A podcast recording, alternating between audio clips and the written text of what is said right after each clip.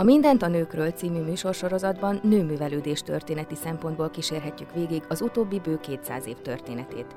Igyekszünk felragyogtatni az elfeledett alkotónők arcélét, vagy árnyékban élő nőkről beszélünk, és olyan mozgalmakról, amelyek a női művelődést segítették elő. Podcastunkban kísérletet teszünk annak bemutatására, hogyan nyertek nagyobb teret a nők a művelődésben, és azután pedig a közéletben is. Köszöntöm a kedves hallgatókat, Elekes Irén Borbála vagyok. Műsorunk ebben a formájában a Mindent a nőkről, nőművelődés történeti sorozat következetesen és nagyon tervezetten dolgozza fel a modern nőmozgalom forrásvidékétől kiindulva a nők művelődés történetét. Nagyon sok mindenről volt szó, és nem is kapkodunk a sorrendben, hiszen most is még csak a századfordulónál járunk.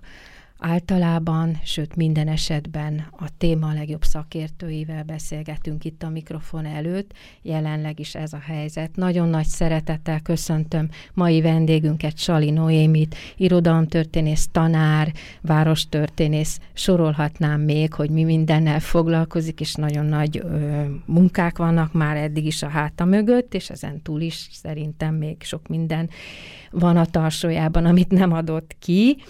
Az ő munkái alapján a nőkre koncentrálva ismét fogjuk ezt a műsort végigbeszélgetni egymással.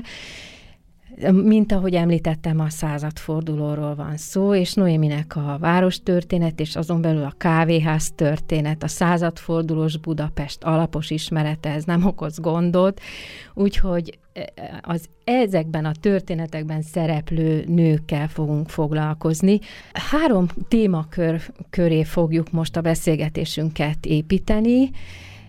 Először is, ami jellemző is a műsorunkra, hogy árnyékban élő nőkről is szoktunk beszélni. Nagyon híres, nagyon nagy embereknek a társairól, feleségeiről, akikről szinte semmit sem tudunk. Ebben az esetben Bródi Sándor híres írónak a feleségéről beszélünk a műsornak az első harmadában, és a későbbiek során aztán majd eláruljuk, hogy még mi mindenről lesz szó.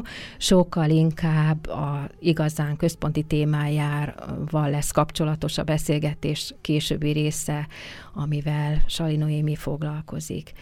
Akiről ma ö, szót ejtünk, ő Fehér Judit néven írt, és innentől kezdve én már ö, csak ö, átadom a szót, hiszen a történetet valamelyest én is ismerem, de nagyon kevés, és csak azért, mert erre a műsorra készültem.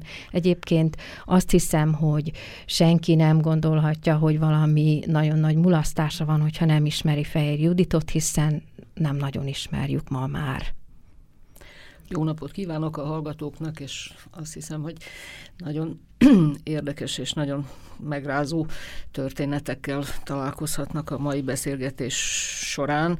Persze, hát nem csak ilyenekkel, mert aztán nagyon vidám dolgokról is fogunk beszélgetni, de hát éppen Bródi Sándor feleségének a története nem nevezhető egy sikersztorinak.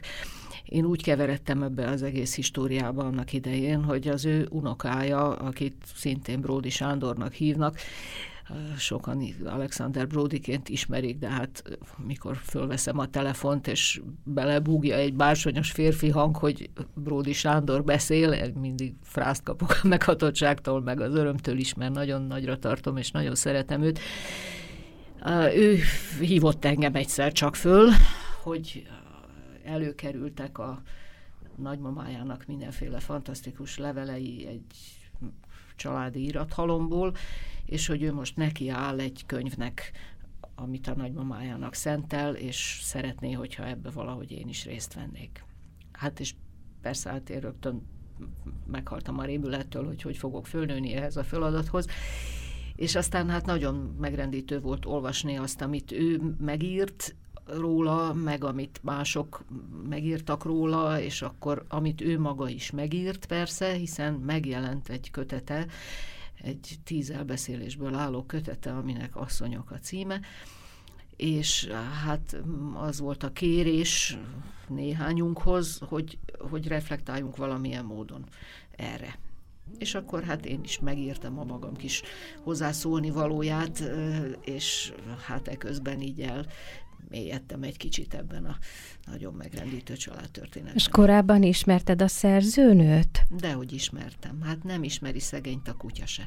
Ami egy nagy igazságtalanság. De hát ő is egy ugyanolyan fölfedezésre váró írónő volt, mint mondjuk Luxterka, akinek éppen most láttam nagyon nagy örömmel, hogy a könyvétre kiadták a Budapest könyvét, és hát lenne még egy néhány, amit ki lehetne, és hát ezt te nálam jobban tudod, hogy hát hányan lennének még ilyenek ezek közül, a régi írónők közül, például az Ego álnéven uh, írt, milyen Margit most nem jut eszembe, hogy hívták őt. Az most nekem sem, az, hát csak az, az Ego. eredeti nevén, de Ego, egy kitűnő újságírónő volt, aki nagyon jópofa regényeket, meg ilyen lányregényeket, meg fejlődésregényeket uh, publikált, nagyon érdekeseket, vagy mondjuk most éppen most kaparintotta meg egy kicsit későbbi, ez már 30-as évek, Megyeri Ella újságírónőnek a Budapesti Notes című fantasztikus, jópofa, hihetetlen, vidám, aranyos, nagyon mulatságos könyvét a 30-as évek Budapestjéről, ami egy tök más műfaj, persze, mert hiszen ez már tényleg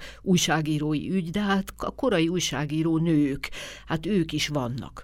Sőt, amikor a, a csodabogaraimmal foglalkoztam, amiről majd a műsor vége felé fogunk beszélgetni, ott is beleakadtam asszony néven író, szocdem újságíró nőbe, aki viszont megy az éjszakába, és megy az árva gyerekek közé, és megy a hajnali szerencsétlen rossz lányok közé, és olyan riportokat rityent, hogy a faladja a másikat. Tehát nem csak a, a szép irodalomnak, hanem az újságírásnak is megvannak ezek a női úttörői, akiket szintén nagyon méltatlanul felejtettünk el. Sőt, már előre mondhatom, hogy műsor is lesz. Ugye a műsorunk, a műsorsorozatunknak a, az egyik nagyon erős vonala az elsők. Éppen a közelmúltban az első könyvtáros nőről, Ceke Marianról volt szó kettő vagy három adással ezelőtt. Tehát amikor éppen sikerül egyeztetni valakivel, aki egy ilyen elsővel foglalkozik, voltak a gyógyszerésznők még sokkal korábban, akkor természetesen megragadjuk az alkalmat. Visszatérve Fehér Juditra álnév mindenképpen, és beszéljünk az ő személyéről, mutassuk be őt azért. Fehér Judit egy nagyon egyszerűnek induló történet. A, az eredeti neve Rosenfeld Isabella, egy vidéki zsidó értelmiségi család gyereke, orvos papa, teljesen rendben van, bálozik, nem sokat, inkább olyan kis csöndes, visszahúzódó lány lehetett, de egy nagyon gondolkodó kis teremtés már, már serdülő lányként is. És akkor egyszer csak bezúdul egy ilyen rettenet az életébe, hogy egy, egy vidéki mulatságon ott van meghívottként Bródi Sándor, akivel ő ott találkozik, és akkor a szerelem első látásra mindkét fél részéről, hogy egyszerűen hát így nincs mit tenni. És akkor van egy ilyen nagyon édes sztori, amit Alexander Brody elmesél a könyv bevezetőjében, hogy hát a papa Rosenfeld Csalamon megindult, hogy hát ő most valahogy ennek itt véget vet. Intézkedik. Intézkedik, és hát ahogy ő az akkori zsurnalisztákat, ezeket az ilyen revolver újságíró kis figurákat ismerhette, vagy amit gondolt róluk, amilyen képe róluk lehetett, annak szellemében cselekszik, ugyanis rátöri az ajtót Brodira a legegy lakásán, és azt kérdezi tőle, mennyi? Mi mennyi? kérdezi döbbenten Brody. Mennyiért hajlandó letenni arról, hogy a lányomat feleségül akarja venni? Most erre Brody eldobta a szivarját, felpattant az ágyból, és ráüvöltött leendő apósára, mars ki! Na most ettől viszont az após látta, hogy most akkor ő emberére akadt, és teljesen összebarátkoztak, együtt vacsoráztak, após elverte kártyában a leendő vőt, és tulajdonképpen hát úgy béke lett béke lett, és akkor megkötetett ez a házasság, de hát azért onnantól kezdve már ez nagyon, nagyon gáz ez a helyzet. Mert, Ki került össze? egy szolid, szép lány. Hát egy, egy nagyon, nagyon művelt, aranyos, finom lelkű vidéki urilány összekerül egy ilyen hétpróbás gazember, csirkefogó, aszfaltbetyár zsurnalisztával, aki hát persze nyilván imádta ezt a nőt, és, és tényleg nagyon, nagyon úgy tűnt, hogy ez egy nagyon boldognak ígérkező házasság, csak hát aztán kiderül, hogy ugye ez a nő nagyon okos, hogy ez a nő nagyon, nagyon finom, hogy el van kényeztetve, mert hiszen a szülei tőlük telhetően mindent megadtak neki, és azért ez nem volt kevés azok között, a viszonyok között, ahogy a nők éltek. És hát Bródit pedig úgy látszik, hogy az Isten nem teremtette ilyen otthon ülő férnek, mert hát nyilván nem, és ráadásul ugye egyre több pénzt kellett volna neki előteremteni, ugyanis borzasztó tempóban gyarapszik a család. Születik először egy kislányuk, és utána zsinórban születik öt fiú. Most ehhez vegyük még hozzá Brodinak az első szerelmétől született törvénytelen gyerekét, Hunyadi Sándort, aki ekkor születik szintén mindennek a tetejébe, és neki el kell tartania ezt a családot, el kell tartania a feleségén kívül ezt az egyszer csak már hat darab gyereket, és hát erre nem igazán képes ő. Tehát akár mennyit dolgozik, de és közben persze kártyázik, meg közben persze járja az éjszakát, mert ha csak írna, és otthon ülne, és semmi más nem csinálna, de hát ezt az ő korában nem lehetett megcsinálni, persze, hogy nem lehetett. Hát az újságíró az, az abból élt, hogy a kávéházban tartózkodott, és akkor ott jöttek a fülesek, és akkor utána ment és megírta, de hát azért igazából ő persze szép irodalmat szeretett volna írni, írta is, tehát valami írtózatos munkatempóra kényszerítette őt ez a, ez a családi élet, és akkor ráadásul egy ilyen egészen borzasztó tragédia történik, hogy az egy szem kislányuk a legnagyobb, akit imádtak mind a ketten, és aki tényleg állítólag kiköpött apja volt, és egy ilyen finom, kedves, elbűvölő angyali teremtés. 14 éves korában kapott valami agyhártya gyulladást, vagy valami ilyen borzasztó betegséget, és iszonyatos szenvedések és kínok közepette nehezen és sokára, de meghalt, és itt valami olyan törés következik be a két szülő között is, amit nem lehet aztán többet sehogy se fejrehozni. És akkor szegény Fehér Judit ott marad azzal az öt égedelem bitang büdös rossz kiskölyökkel, csupa fiú, csupa ördög, és akkor még megírja ezt a regényét, ami, vagy hát nem regényét, hülyeséget beszélek, megírja a novellás kötetét, ami megjelenik 906-ban. Na most, hát ez is biztos, hogy Brody Sándornak egy ilyen fura dolog lehetett, mert azt nem mondhatjuk, hogy tehetségesebb író volt Fehér Judit, mint az ura, mert nyilván nem. De ne jó író volt. Tehát ez egy olyan fajta konfliktust jelenthetett kettejük között, mint mondjuk Rudi és a Satanella viszonyában az, hogy ott van egy nő, aki egészen a korban szokatlan és elviselhetetlen módon valahogy egyenrangú, vagy kiderül róla, hogy az, vagy hogy az lehet, vagy hogy a fejére nőhet ilyen tekintetből az urának. Tehát szóval nem jó, hát ez ott és akkor ez valahogy így senkinek nem jó. És akkor szegény Judit két évvel a könyve megjelenése után egy sor orgonasíp, egyik kicsi, másik pici 15-től lefelé tartó kis ördög hordát magára hagyva meghal. Betegségben, persze. Ja súlyos betegségben, de közben el is válnak, ami hát még színezi ja, hát a történetet, hogy ő egy ugyanakkor Judit úgy tűnik, hogy egy nagyon erős karakter mind a mellett. Valahogy mindketten vártak biztos valamit a házasságtól, mind a ketten valami mást, ahogy szokott lenni. És ez úgy tűnik, hogy nem nagyon akart így működni, és mondjuk a, ilyen szempontból azért tragikus, mert nem lehet egyértelműen hibáztatni idézőjelbe valakiket sem. Igen, van egyébként egy nagyon érdekes novella ebben a sorozatban, aminek a kiábrándulás, vagy mi is a címe, most már nem emlékszem pontosan, de mindegy is, ahol egy, egy fiatal asszonynak a történetét meséli végig, amiben hát lényegében arról van szó, hogy, hogy ilyen álmai voltak ennek a szegény teremtésnek arról, hogy a házasság az milyen, vagy az hogy néz ki, és egyáltalán nem volt rá fölkészülve. Egy kicsit ilyen a Bovarinéra hajazó dolog, az, az jutott róla eszembe, hogy, hogy ilyen álmokat kergetünk, hogy mit jelent az, hogy házasság, és tényleg, minthogyha ezeket a lányokat bizonyos fokig felkészítették arra, hogy egy háztartást vezetni, vagy egy, egy, egy, egy házat működtetni, azt hogyan kell, de az, hogy tulajdonképpen maga egy, egy emberi kapcsolat, az hogyan működik, erre valahogy nem voltak felkészülve, vagy felkészítve. Nyilván nem, nem láttak, nem hallottak sokat a szülőknek a, a beszélgetéseiből, vagy a, tehát a gyerek az ki volt zavarva általában, és hogyha a szülők fontos dolgokról beszéltek, akkor sokszor nyelvet váltottak, és ez a legendás nicht for them kind, ugye hát ez, ez elkezdett működni. Ez elkezdett működni, és akkor közben meg olvastak össze-vissza mindenféle ilyen, ilyen lila hülyeséget, és elképzelték maguknak álmaik pasiját.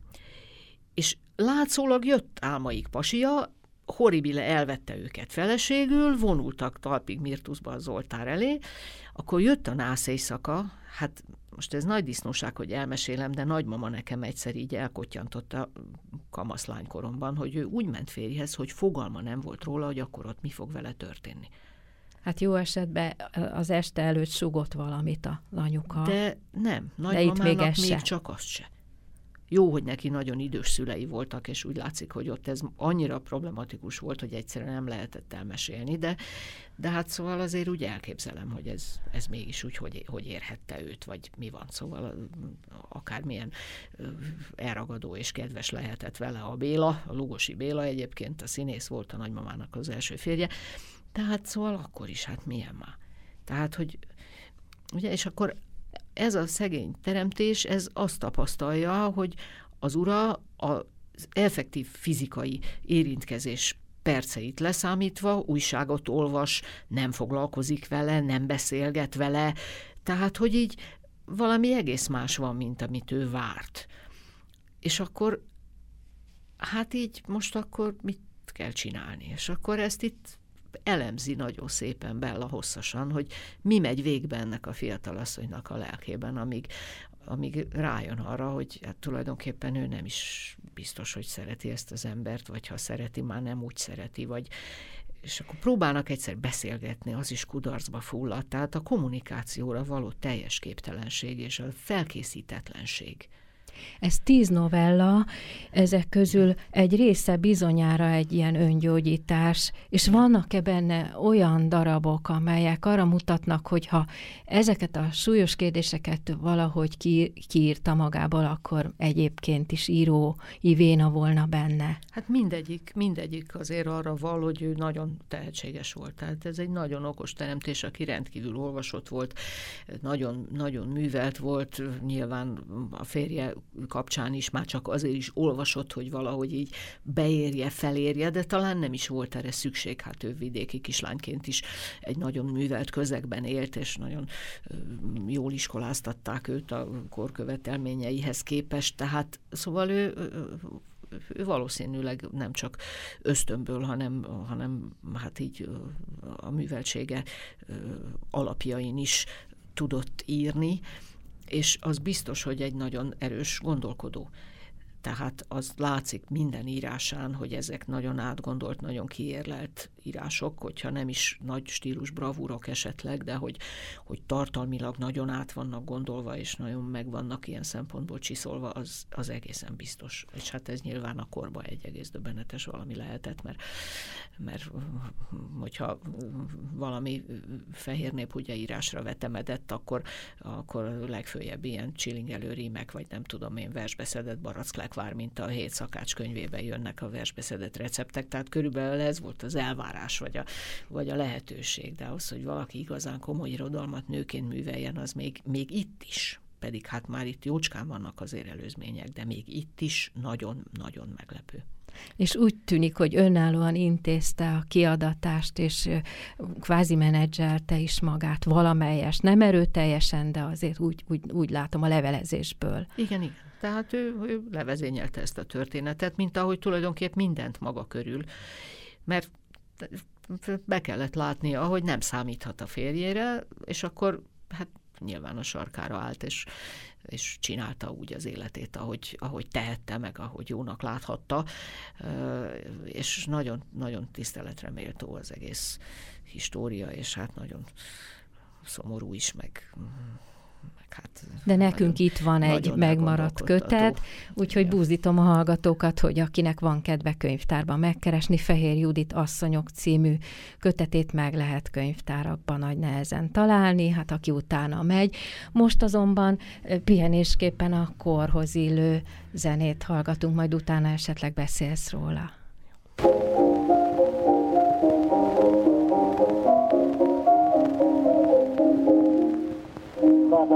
Szabadság, szerelem, e kettő kell nekem, Petőfi így szavalál.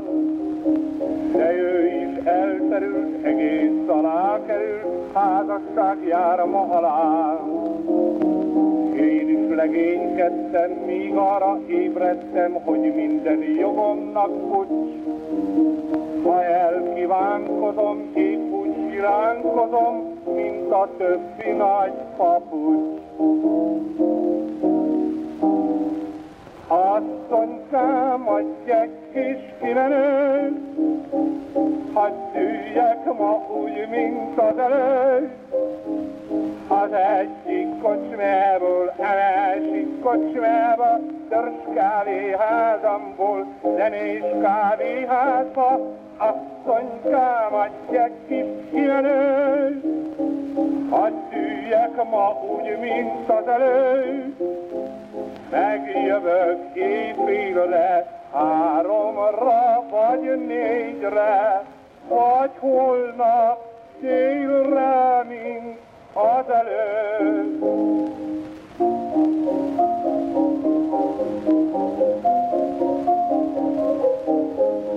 És így kaptam mára egy klub vacsorára, kapukulcsos kimenőt.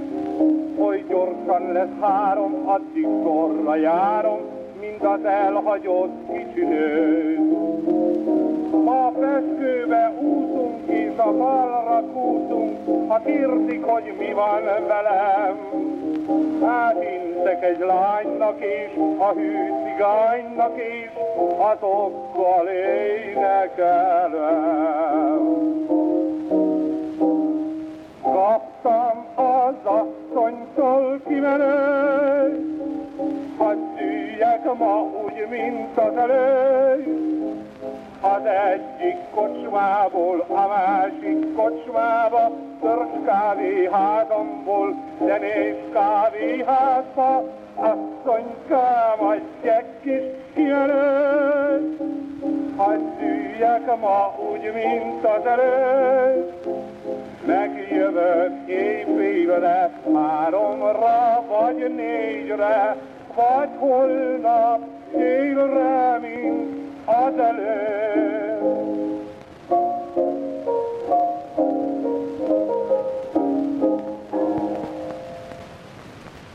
Mindent a nőkről adásában nőművelődés történeti sorozatunkban Sali Noémi a vendégünk. Az elhangzott zene az egy kulcsszavak tömkelegét tartalmazta, úgyhogy inkább te mondd el, hogy miket is, már eleve a, a, a kezdete, törzs kávéház. Hát nem az a kezdete, várjál, még először könyörgünk. Könyörgünk. Asszonykám, adj egy kis kimenőt. Ez azt az állapotot tükrözi, amikor a férfinak térden kellett csúszni a feleség előtt, hogy visszatérhessen egy kicsit az ő legény életéhez, és hogyha ezt megkapta netán valamilyen indokkal, mint ahogy a második strófájában ennek a kuplénak énekli, hogy így kaptam mára egy klubvacsorára kapukulcsos kimenőt, amely klubvacsora aztán persze itt mindenféle lumpcsajok között teljes fertőbe fog végződni. Tehát ha megkapta ezt a bizonyos kapukulcsos kimenőt, akkor ott elszabadult a pokol, és akkor jött aztán ez a az egyik kocsmából, a másik kocsmába, a törzs kávéházamból, zenés kávéházba. Hát lehetett annak idején a régi Budapesten így menni saroktól sarokig jóformán mellékutcákban jobbára a kocsmák, és a főútvonalakon pedig szinte minden sarkon a kávéház, a törzs és a zenés azok ott. És egy nagyszerű könyvnek a, a címadója is. a férfiakat. Hát ezt őszintén szóval nem ezért választottam, hogy most itt a könyvet emlegessük, de hát ha már igen, igen, most már hat éve lesz, hogy meg, megjelent nekem ez az ilyen című könyvem, ami a budapesti körutakon vezette végig az olvasót, a nagy körút, budai körút, kiskörút, egy ilyen kávés csiga, és hát ott tényleg minden görbefánál, vagy minden utcasaroknál jóformán megálltam, és azoknak az ottani kávéházaknak fölidéztem a történetét és most mögé nézzünk, és belenézzünk a kávéházi életben, életbe abból a szempontból, ami a mi műsorunknak a, a profilja, hogy a nők helye ebben a különféle nőknek helye ebben a kávéházban különböző korszakokban. Valamilyen szerepük mindig volt, milyen például? Leges legelőször is szét kell választanunk a vendégeket és a kávéházi alkalmazottakat. Ugye ez két teljesen külön világ a vendég látszik, a kávéházi alkalmazott az nem feltétlenül látszik, vagy majd mindjárt mesélek róla, hogy ki látszott és ki nem.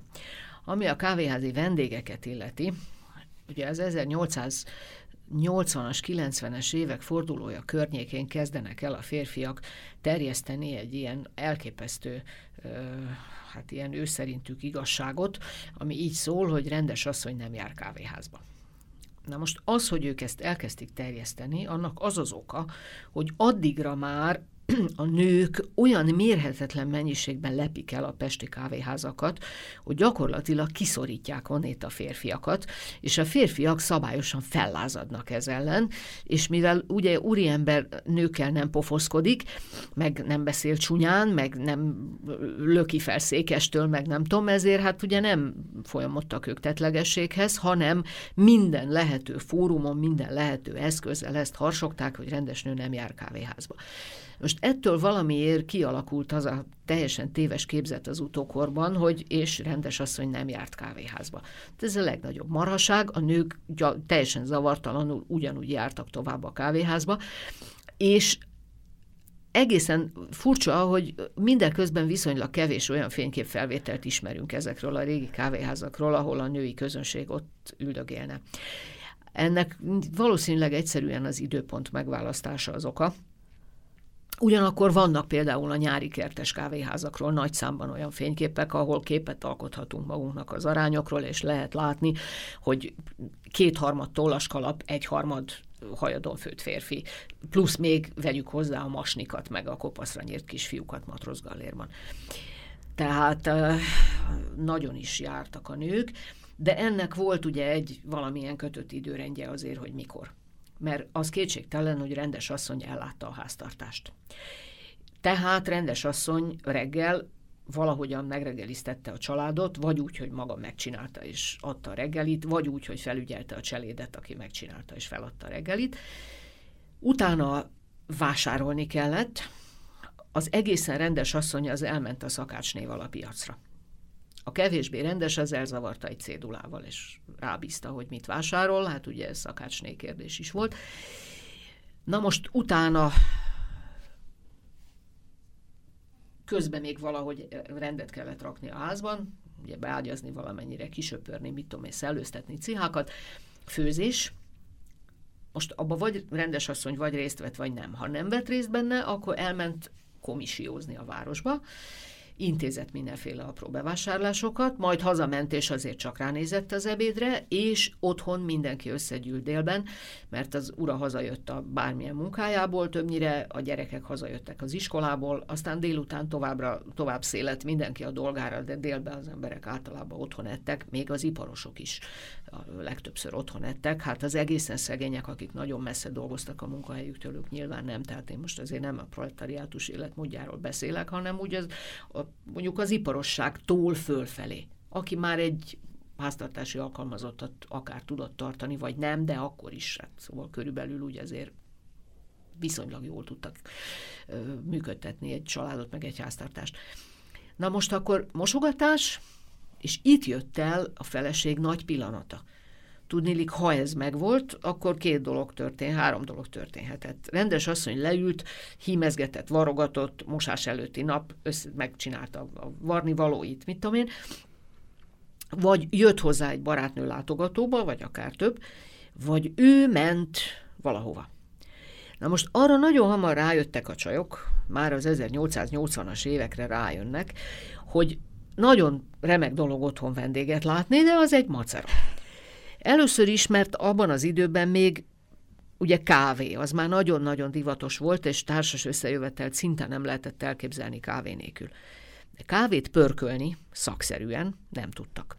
Nem tanultak meg sose, az nehéz dolog. Az, az ember könnyen el is rontja, nagy rizikó, ahhoz nagyon drága volt, hogy kidobják, tehát általában inkább készen vették a kávét, az volt egy szokás esetleg, hogy felhozni a kávéházból egy kancsó friss kávét, és akkor azt felszolgálni a vendégségben. De hát valamivel kínálni kellett, sütni kellett, sütit, sütiket, másmilyen sütiket, még többet, még jobban. Most ez, a, ez az überelése a barátnő múltkori meghívásának, ez egy ilyen partalan örvény. És akkor rájöttek a nők nagyon hamar, hogy hát tehát le lehet menni a kávéházba, akkor ott mindenki saját maga fizeti a saját fogyasztását, benyom egy sütit, benyom egy kávét, tök jól elbeszélgetnek, addig, ameddig egyszer csak haza kell menni, mondjuk 6 óra körül, mert vacsora idő, akkor már vacsora jön haza az úrunk a munkából, gyerek a külön óráról, és akkor valahogy így este lesz. És este is mentek sokszor, mentek az urukkal, mert mentek zenés kávéházba. Nyilván nem minden nap, hanem mondjuk egy héten egyszer ezt lehetett. Na most az, hogy rendes asszony egyedül nem jár kávéházba, az igaz volt. De rendes asszony egyedül sehova nem ment. Csak komisiózni legfőjebb hót szigorúan, vagy vásárolni a piacra egyenes léptekkel nem nézünk se jobbra, se balra, mert jön az aszfaltbetyár. Ugye? Tehát az aszfaltbetyár az egy fenyegető dolog volt. Azt is lehet érteni, hogy miért van ez, és hogy miért néz ki akkor így Budapest, és hogy miért kell ennyire vigyázni. Mert ez a véghetetlen hirtelenséggel felépülő nagyváros, 1870 háromba a városegyesítéstől indul el egy egészen brutális ütemű fejlődése Budapestnek, és tódulnak a munkát, megélhetést, boldogulást, gazdagodást remélő fiatal férfiak Budapestre. Tehát borzasztó rossz az ivararány, mert a fiúk jönnek. Az iparos lányok az egy későbbi ügy, meg a szegény kis napszámos lányok Szlovákiából, mikor jönnek cihelni a cuccokat, hát ők mondjuk jönnek, de ők a szüleikkel, vagy a testvérükkel, vagy a, vagy a férjükkel, a fiatalasszonyok jönnek. Tehát nagyon sok nagyon sok nőtlen fiatal férfi van a városban, és ebből rengeteg probléma van, viccek is, élcek is, nem tudom, tehát nekik lakni kell valahol, nekik kajálni kell valahol, rengeteg kis kifőzés, meg kis kávémérés szolgálja őket, de hát így azért nő. És így reális oka van Tehát, ennek a... ugye nem mindenki éri be a prostituáltakkal, nem mindenki tudja azt megfizetni se, és hát reménykednek abba, hogy ismerkedni, hát ha valahogy, akárhogy Jézus, de jól néz ki, ugye? Tehát szóval így a megszólítom, leszólítom, utána rohanok, kikezdek vele, és hát a nők sokkal védtelenebbek voltak ebben a tekintetben, mint manapság. Ugyanakkor a kávéházban mégiscsak megjelenik egy ilyen, hát úgy mondanám, hogy emancipációs ügy, amikor tüntetőleg ülnek oda egyedül a nők, a bátrabbak, az értelmiségi nők. Hát azért egyedül nem nagyon ülnek oda nem nagyon ülnek, és a jó kávéházakban nem is nagyon tűrik ezt. Tehát tudjuk, hogy a japán kávéházban még az 1930-as években is az volt a rend, hogy amikor bement magányos nő, akkor a pincér oda ment az asztalhoz, megkérdezte, hogy vár-e valakit, és hogyha a hölgy azt felelte, hogy nem, akkor fogta magát, és elvitte a másik széket.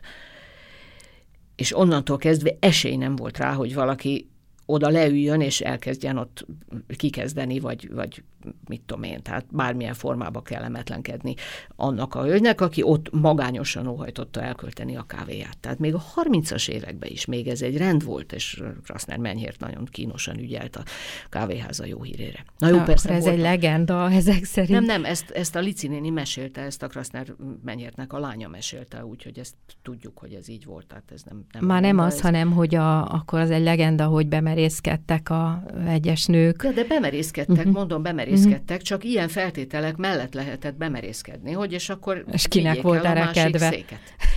Hát volt azért persze, aki megtette, de hát ez, egy, ez már egy későbbi. Tehát többet magukkal a nők, igen, barátnőkkel, igen, aztán persze hát rémes történetek vannak arról, hogy még akár az urukkal együtt kávéházba járó nők is hogy koketáltak, és hogy milyen keresztbe kasul asztaltársaságok, egymás csaló házastársai ott egymás orra előtt, szóval ez, ezekről tábori Kornélnál és lehet nagyon jó sztorikat olvasni az erkölcstelen Budapestben vannak ilyen rémtörténetek például, de hát azért nem ez volt a jellemző. És a másik a oldal, másik, akik kenyérkeresett hát címén? A kenyérkeser, kenyérkereső nők nagyon hamar ott vannak már a kávéházban, 1790-es, vagy igen, 90-es évek végéről vannak már nagyon érdekes külföldi utazóktól származó beszámolók arról, hogy a Pesti kávéházban mit tapasztalnak, és egy Bronyevski nevű orosz cári katonatisztnek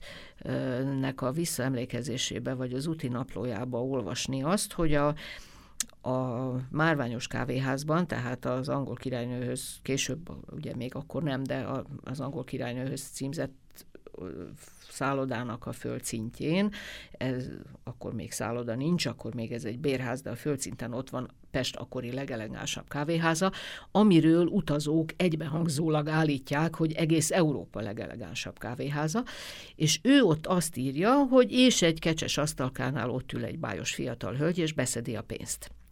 Tehát felíró nő, kaszírnő. Ő a kaszírnő. Bájos fiatal hölgy képében a kaszírnővel találkozunk már ezek szerint ugye az 1800-as évek végén, aki ott dolgozik.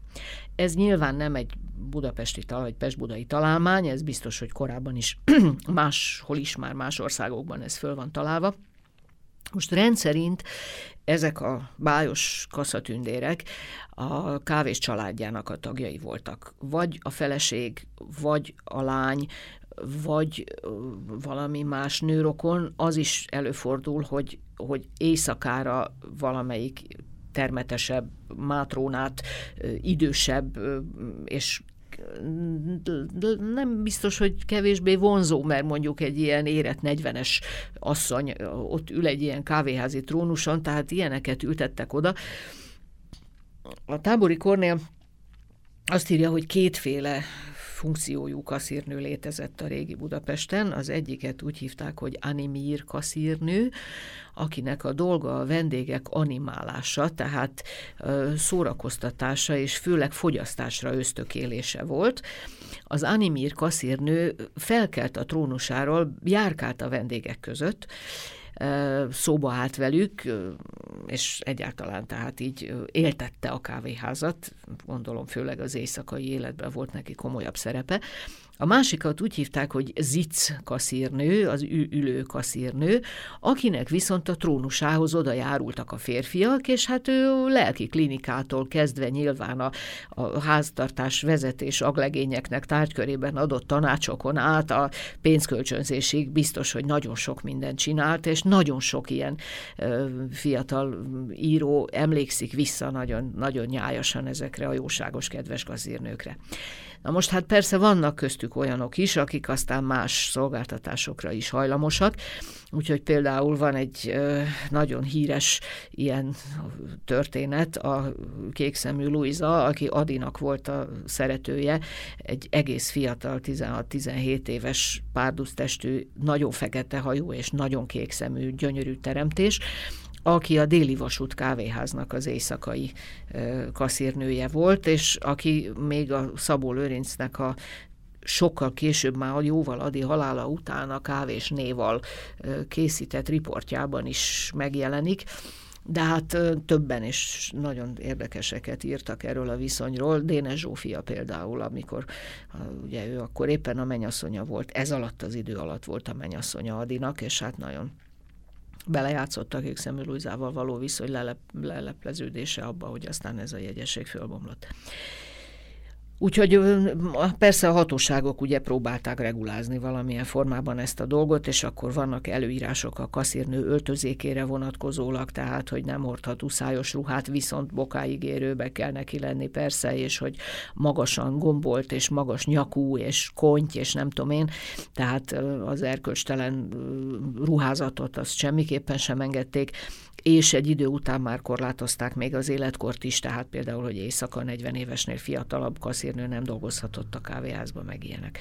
És hát volt persze a hátország, a konyhának a világa, ahol, ahol igenis dolgoztak nők, mindig is persze, de hát ők, ne, ők nem látszottak. És névtelenek maradtak. És névtelenek. Na most egy nagyon nagy áttörést az első világháborúhoz a Pesti Kávéház életében ilyen szempontból, ugyanis besorozzák a szerencsétlen pincéreket katonának, annyira besorozzák, hogy vagy visszajönnek, vagy nem. Ha netán visszajönnének, akkor is egy kézzel nem nagyon lehet pincérnek lenni, meg meg fél lábbal nem lehet pincérnek lenni, és akkor kényszerűségből egyszer csak megjelennek a nők, pincérként megjelennek a kávéházban. Ott is aztán vannak szabályozások, hogy éjszaka nem dolgozhatnak, csak nappal, de hát ez már önmagába véve az egész pesti társadalom számára egy ilyen nagy döbbenet volt, hogy egyszer csak egy pincér leány megjelenik. És, és akkor már nem a ezzel a kétes felhanggal esetleg? Nem, nem, nem. Akkor, akkor már... ezek már nagyon komoly és teljesen egyenrangú, és, és hát tulajdonképpen azonos munkát végző ö, kollégák, a pincérek számára is. Persze sokkal rosszabbul fizetik őket, mint a férfiak, miközben pontosan ugyanannyit dolgoznak, és hát tudjuk, hogy egy, egy, egy pincér egy forgalmas helyen, pláne hát minimum 30-40 kilométer gyalogol, csúszós forró edényekkel a kezében, ez egy rettenetesen nehéz fizikai munka, hát nem volt véletlen annak idején ez a szörnyű kismama cipőse, amit a szocialista presszokba rákényszerítettek az alkalmazottakra, ez egy nagyon-nagyon-nagyon nehéz munka munka, ami szellemileg is, fizikailag is nagyon fárasztó, és sokan azt hiszik, hogy ez egy ilyen tök laza dolog, és aki azt csinálja, az egy ilyen nehéz munkát kerülő csirkefogó, de ez egyáltalán nem így van. Ismét zenélünk egy kicsit.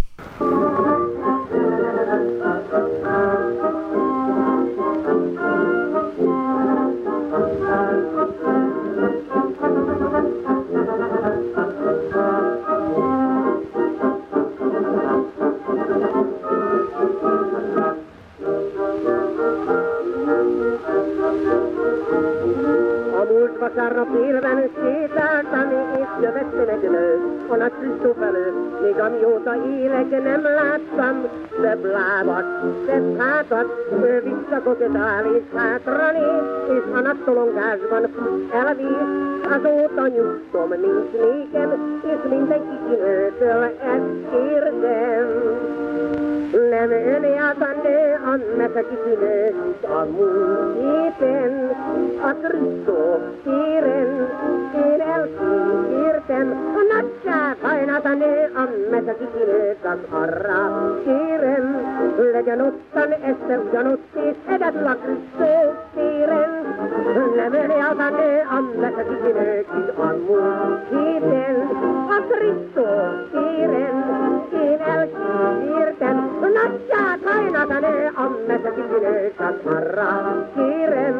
legyen ottan este ugyanott, és egyedül a Krisztó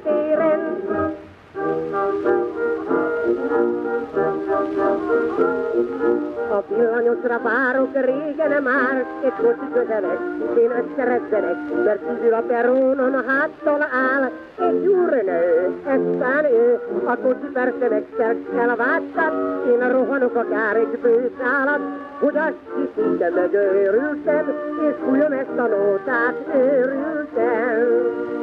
Nem őri át a nő, annak a kisinőkit a múlt héten, a én elkísértem, a nagyját a nő, annak a kisinőket arra kérem, legyen ottan este ugyanott, és egyedül a nem őri át a nő, annak mindegyik nőt is a múlt héten, a én elkímértem, nagyját hajnatani a mesedik nőt a szarra kérem, legyen ottan este ugyanott, és egyedül a Krisztus téren. Kedves hallgatóink, a Mindent a nőkről adását hallják. Vendégünk Sali Noémi, várostörténész. A századfordulós Budapest kávéházairól beszéltünk, még korábban egy elfeded, elfeledett írónőről beszéltünk.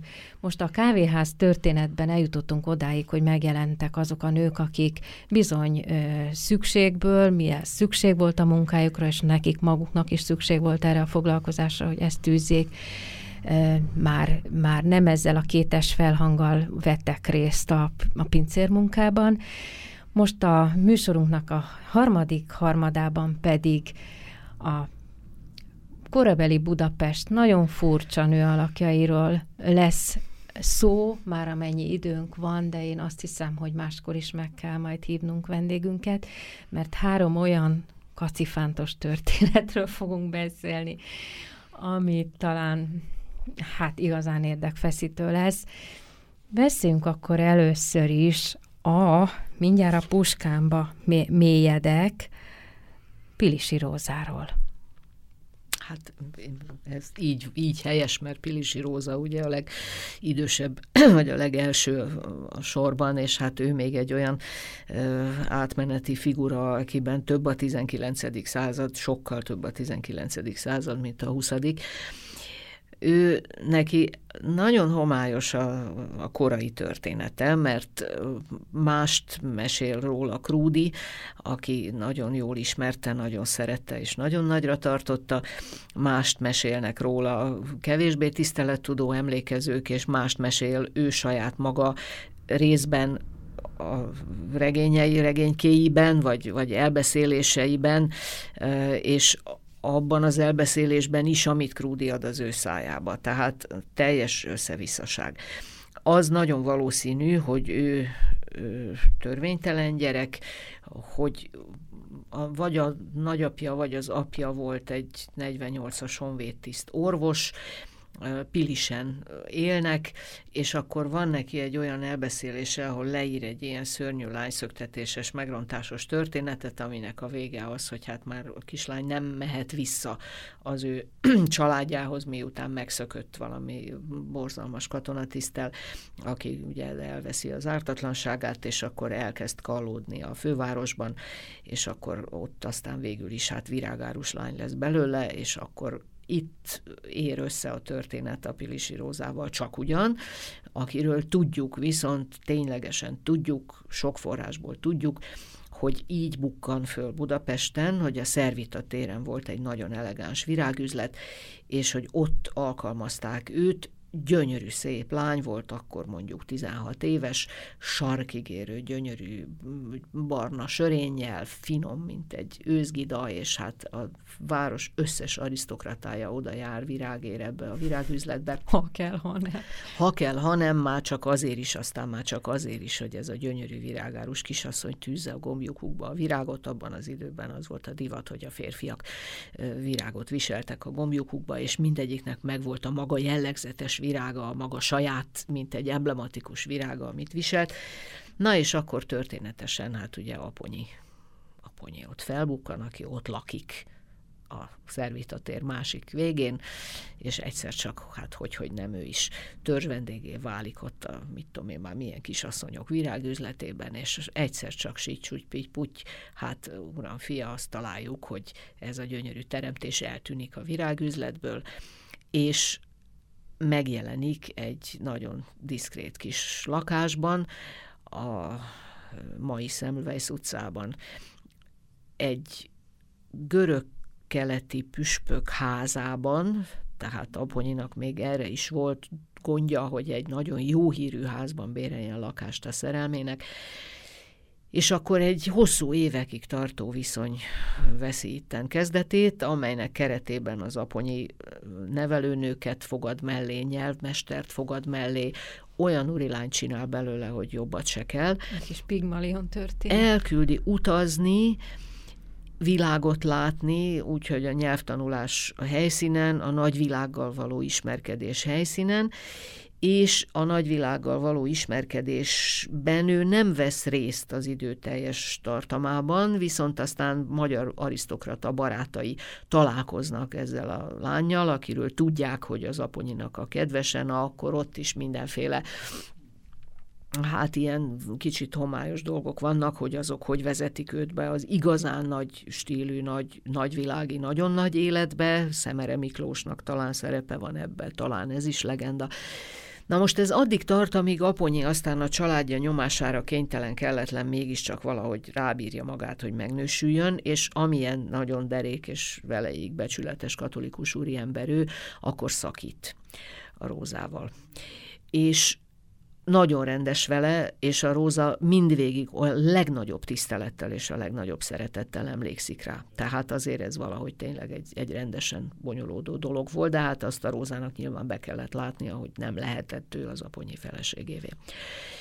Na most utána van egy kicsit homályosabb időszak, és akkor a, ezek a régi barátok, akik az aponyi barátai, ezek összedobnak egyszer csak egy igen tetemes sommát, egy akkora sommát, hogy megvesznek belőle a Róza számára, mint egy részvénytársasági alapon egy házat a Magyar utcának a Károlyi kertre néző végénél. A ház ma is áll, egy nagyon csinos két vagy három emeletes szép kis polgári lakóház, aminek egy részét lakja valóban a Róza, egy más részét pedig kiadja, és ez neki onnantól kezdve egy viszonylag biztos megélhetési forrás, azzal együtt, hogy közben megörökölte a papától vagy a nagypapától a pilisi birtokot is, ahol azért egy kis boris terem, és akkor ott ő gazdálkodik, és nagyon vicces, ahogy Krudi ezekről beszámol.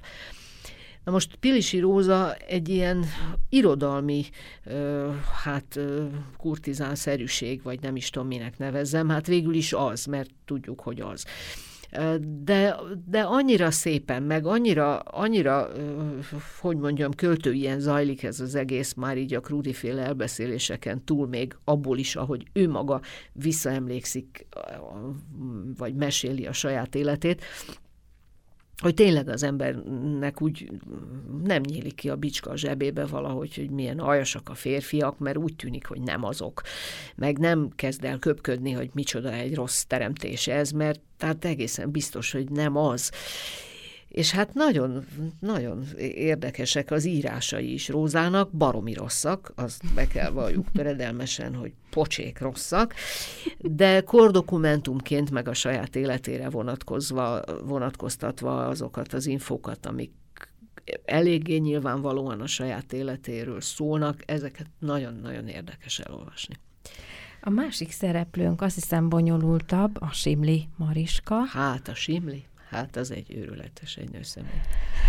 Tényleg, az, az talán már egy olyan határokat feszegető valaki, aki talán még ma sem ö, tudna ö, úgy szabadon lenni, ahogy, ahogy annak idején szeretett volna, meg akart, mert azt hiszem, hogy a sok mindent látott világunkban is kiverni a biztosítékot az ő viselkedése talán. Hát kiverné, persze kiverné, de hát ugyanúgy verné ki, mint ahogy most is azért van egy-két celeb, aki a maga sajátos módján most ilyen modern módszerekkel, de kiveri meg azért, hogyha mondjuk ma egy lány csontkopaszra borotválva mászkál, és az ember tudja róla, hogy nem azért, mert most szalajtották szegényt az onkológiáról, hanem azért, mert ő most ilyen botrányhősnőként kopaszon meg, mit tudom én, tetkóval tele, meg ilyen nem tudom, mindenféle piercingekkel kipitkézve, ugye vannak csajok, akik így kerülik, vagy, vagy keresik ezt a fajta feltűnést.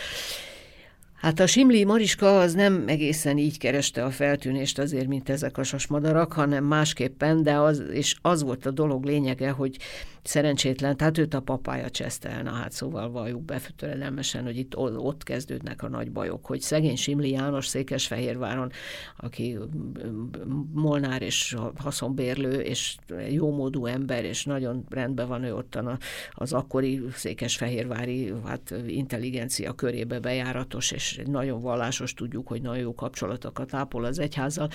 Tehát ő ö, nem bír beletörődni abba, hogy neki lánya van, és nem lehet fia, mert az kiderül, hogy nem lehet több gyerekük. És Mariskát fiúként nevelteti. Teljesen. Hát ilyen hülyeséget csinál a vajpapa is, amikor ugye a két fiút, vagy a két gyereket keresztbe, tehát a, a saroltát fiúként nevelteti, és mikor születik aztán egy lány, vagy születik egy fiú is a családba, azt meg lányként, akiből aztán pap is lesz, mert úgy látszik a szoknyától nem bír szabadulni. Na Mariska minden áron egyenrangú akar lenni a férfiakkal, mert ezt nevelik bele, és ráadásul teológus akar lenni. Na most hát ugye ezt nem lehet. Ezt, ha valamit, na ezt nem lehet. És akkor ott szambázik reverendába, cilinderbe, Rövid hajjal. Rövid hajjal, fiúsra nyírva, még azt is megcsinálja, hogy a szemináriumba beszervezi magát valahogyan, és akkor nem csókol kezet az érseknek, itt bukik le. És akkor kiderül, hogy lány. Hát aztán röpül, mint a sasmadár és akkor folyton lapokat alapít, azok állandóan tönkre mennek, egy ilyen félkalandor vállalkozás sorozat az, amit ő csinál, hogy folyton össze, előfizetőket gyűjt a lapjaira, amelyek soha nem fognak aztán megjelenni, és akkor hát nagyon tragikusan a végén hazazsuppolják őt a, ezek miatt a csalásnak minősített, és hát tényleg büntető jogi szempontból valóban csalásnak is minősülő ö, borzasztó történetek miatt hazazsuppolják Fehérvárra, ahol gondnokság elég alá kerül, és akkor ott nagyon-nagyon nagyon keserves körülmények között üdő bajba hal végül meg. A egy percben, ami hátra van, csak megemlítjük az utolsó szereplőnknek a nevét és néhány mondatot, de én azt hiszem, hogy ebből újabb beszélgetés lesz, mert ezek óriási történetek. Ő pedig a Puella Klasszika. A Puella Klasszika az egy irodalmi rossz lány, hogy ne mondjam ki magyarul, hogy ő micsoda, akinek viszont egy éppen ellentétes uh, hát életútja van, ő nem lecsúszik, hanem felemelkedik valami nagyon sajátos uh, útvonalon, ő egy nagyon szegény szlovák családnak a gyereke, a szlovák család, az, úgy mondták akkor a szegény tótok Amerikájába, Bécsbe települ, ő ott jár iskolába, és annyira okos, hogy ösztöndíjat kap, gimnáziumot végez, és akkor valószínűleg elcsábítja őt valaki, így kerül Budapestre, és akkor hát itt egy olyan mélyrepüléssel végződik a dolog, hogy az tényleg ijesztő, és valami elképesztő azt látni, hogy van ereje kijönni neki van ereje ebből kitápászkodni, a kávéházakban szerzett irod, a kortárs irodalmi műveltsége elképesztő, folyékony latinsággal rémizgeti a jogászifjakat az éjszakai kávéházban, és a végén egy ilyen vallási tébolyba esik, és akkor katolikus lapot alapít, és mint ilyennek van neki emléktáblája azon az Almási utcai házon, ahol lakott, Marecsek Józefin katolikus írónőnek. Röviden ennyi volt a három nagyon különös figurának a története, de szerintem vissza fogunk jönni, és kicsit ö, kibontjuk ezeket a történeteket. Köszönöm megtisztelő figyelmüket, köszönöm Salino Éminek a vendégeskedést. És köszönöm a meghívást.